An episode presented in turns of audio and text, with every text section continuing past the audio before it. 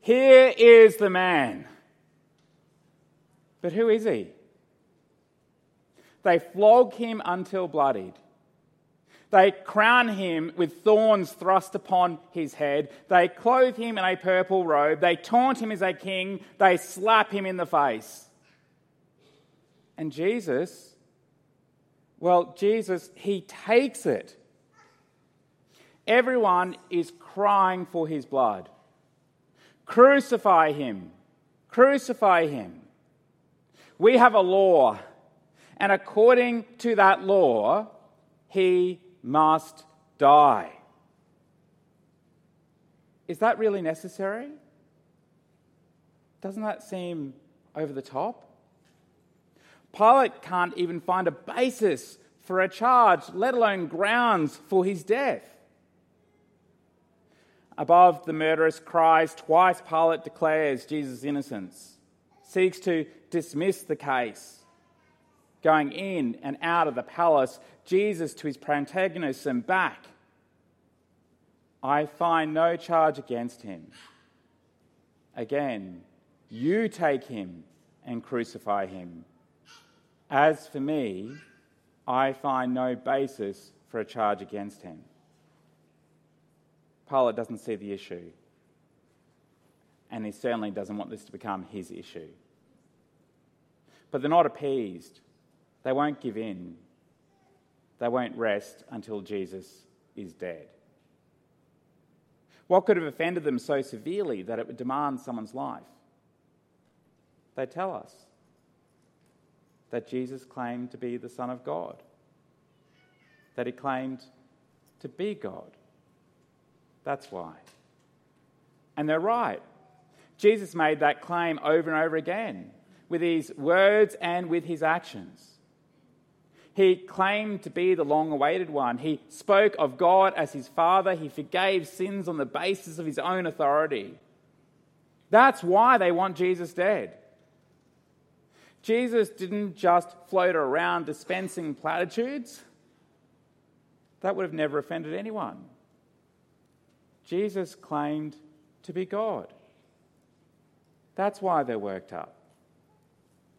You couldn't just go around and make the sort of claims that Jesus made and do the sort of things that Jesus did without causing serious offence. To claim to be God cut to their heart. To claim to be God was blasphemy.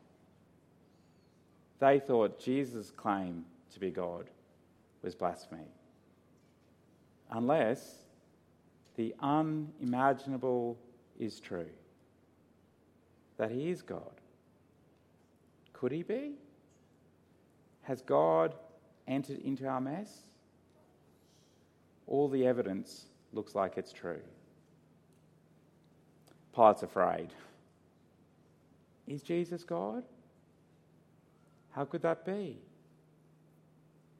Few dare to even entertain the possibility.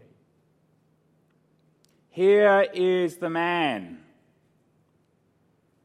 Pilate is searching for a reason to let Jesus free. Pilate asks, Where do you come from? Will Jesus say, I come from God?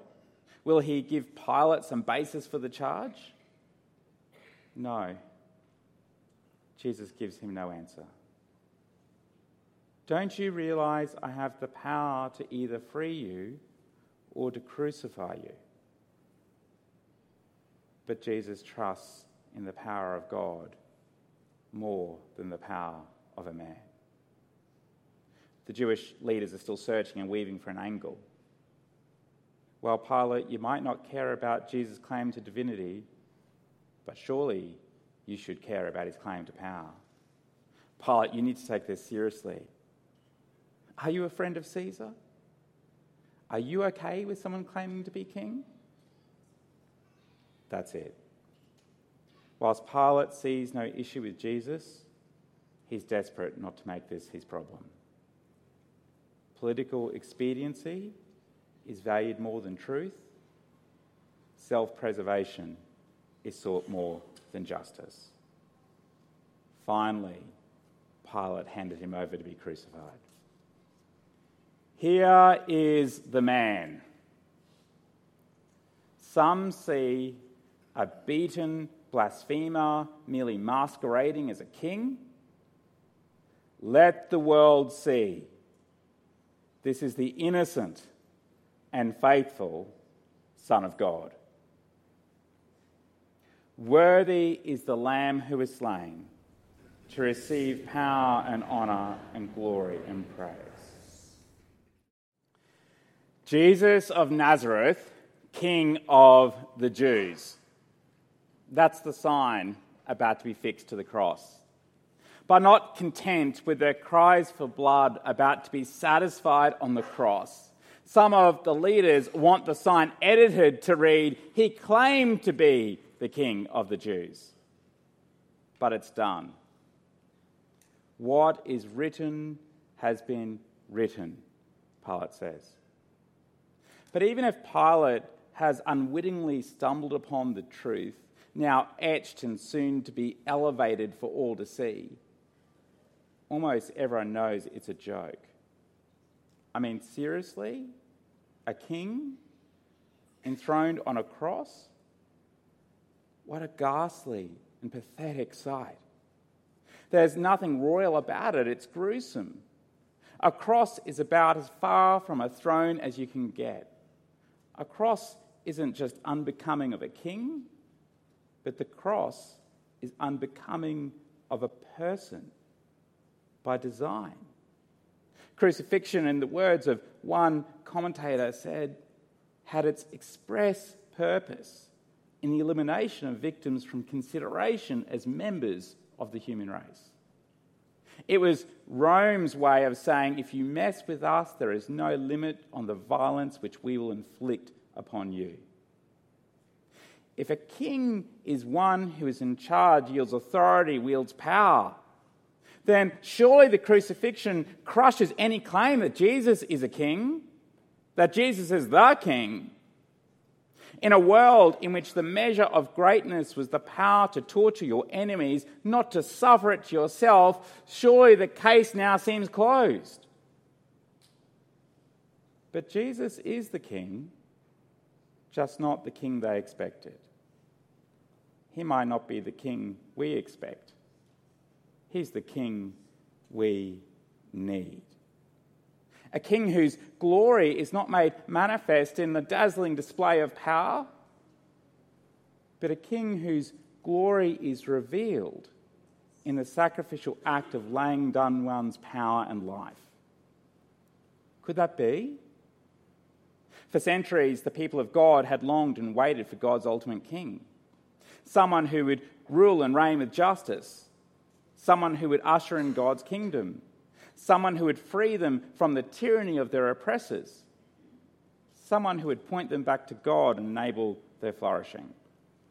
Yet, interspersed in their scriptures, even said amidst the promise of this king, God had laid the expectation that this king would also be the one to suffer, a suffering servant whose life would be poured out, that others, that we, might live. Jesus had said time and time again that he had come to give his life as a ransom for many. Jesus told Pilate not only that he was a king, but that his kingdom is from another place. It's for here, but not from here. And even now, as Jesus is stripped down to his undergarments and the soldiers gamble for his clothes, John shows us that the very promise of Scripture is fulfilled in Jesus. Jesus said he would be lifted up. This is the moment, railing against what the world understands about power, that is in its lifting up that Jesus is exalted. Jesus of Nazareth, King of the Jews. No. Jesus of Nazareth, King of kings. Now, rub your eyes, look again at the cross. His exaltation isn't failure, it's a revolution. His exaltation isn't the end, it is the beginning. It is the beginning of a reign that lasts not merely for a moment, but for eternity. isn't confined to a country, but whose rule extends over all, that frees us not only from the tyranny of earthly oppressors, but from the tyranny of sin, death, and all that is evil. Worthy is the Lamb who is slain to receive power and honour and glory and praise. It is finished. But what is finished? Surely Jesus didn't just mean his life. We know that Jesus really died. All the evidence points to that. The Romans really knew what they were doing when it came to crucifixion. A victim of crucifixion only extended their life by pushing themselves up to breathe. Here, in a hurry to get the bodies down before the Sabbath, the guards were instructed to break the legs of the prisoners in order to speed up the process. But when they go to Jesus, they find him already dead. It is finished. Yes, his life, but Jesus is pointing to something more. He's showing us that as we look upon his death, we should peel back the layers and see that something else has been completed. It is finished. That is through the very act of his dying that Jesus has accomplished the very work of God, which only he, as God's Son, could do. But what could that possibly be? His disciples and friends are devastated. Things look finished, but not in a conquering sort of way. But it's through his death that has conquered sin and death. It's through his death he's defeated the enemy and all that is evil. The work that is finished is nothing less than the salvation of the world. From that day, from that moment, a new age has begun in which the days of sin, death, and evil are numbered. Jesus is the only one who could do it. In order to break the power of sin and death, God's Son, perfectly innocent, had to take all of the sin and death on himself on the cross. The price has been paid, justice has been done. It's a completely incomprehensible load. Even the thought of our own sin that led him there is hard to bear. He was there in our place, he was our substitute. Jesus doesn't, doesn't, wasn't just the ultimate Saviour, but He is the ultimate sacrifice. The ultimate sacrifice made once and for all. That's what is finished. It stretches our minds, it tugs at our heart, it might even offend our pride. That my sin and yours your death and mine were nailed to that cross. Jesus' death opens up a way for us to no longer be bound to the reign of sin and death. That's why John the Baptist, right back at the beginning of John's Gospel, when he saw Jesus approaching, declared, Behold, the Lamb of God who takes away the sin of the world in the most lavish display of love that there will ever be. Jesus carried all of the world's sin, but make no mistake, his death is also deeply personal. For the problem of evil is not just some cosmic or distant thing, but also a problem about me and about every person. Sin is bigger than just the wrong things we do. Sin is the baseline human tendency to imagine a world without God and then accordingly live in ignorance and disobedience towards Him. We do it in a myriad of ways. There's no limit to our creativity. The cross isn't just God's love poured out for the world,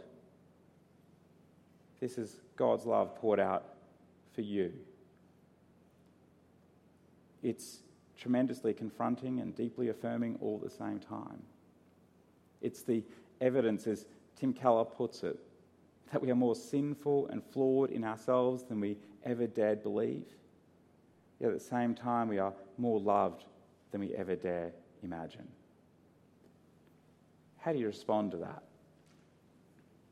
Judas betrayed him. Peter denied knowing him. Many of the disciples abandoned him. John and the women wept. How will you respond? In our culture, the predominant story that we tell ourselves is that the way to redemption, meaning, purpose, and life is to get on the road to self discovery. That that's where you're the hero in the story, that we can save ourselves. But let's be real, it just doesn't work. I can't overcome all the sin, evil, and death in my own life, let alone that for the world. But Jesus has. Jesus frees us from that burden. That the way to salvation, to forgiveness, life, and life forever with Him is not by looking within, but by looking to Jesus and discovering who He really is, what He has done, and putting our trust in Him.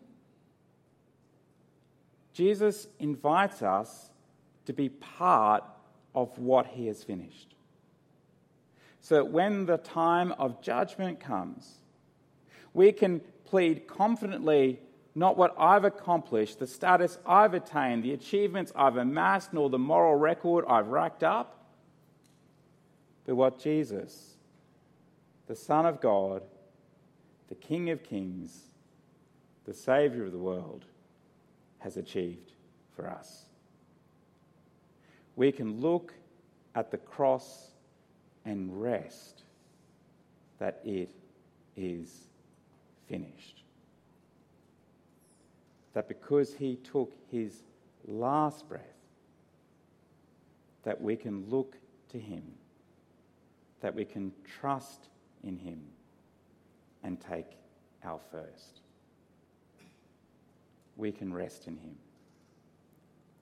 Won't you rest in him? Worthy is the Lamb who was slain to receive power and honour and glory and praise.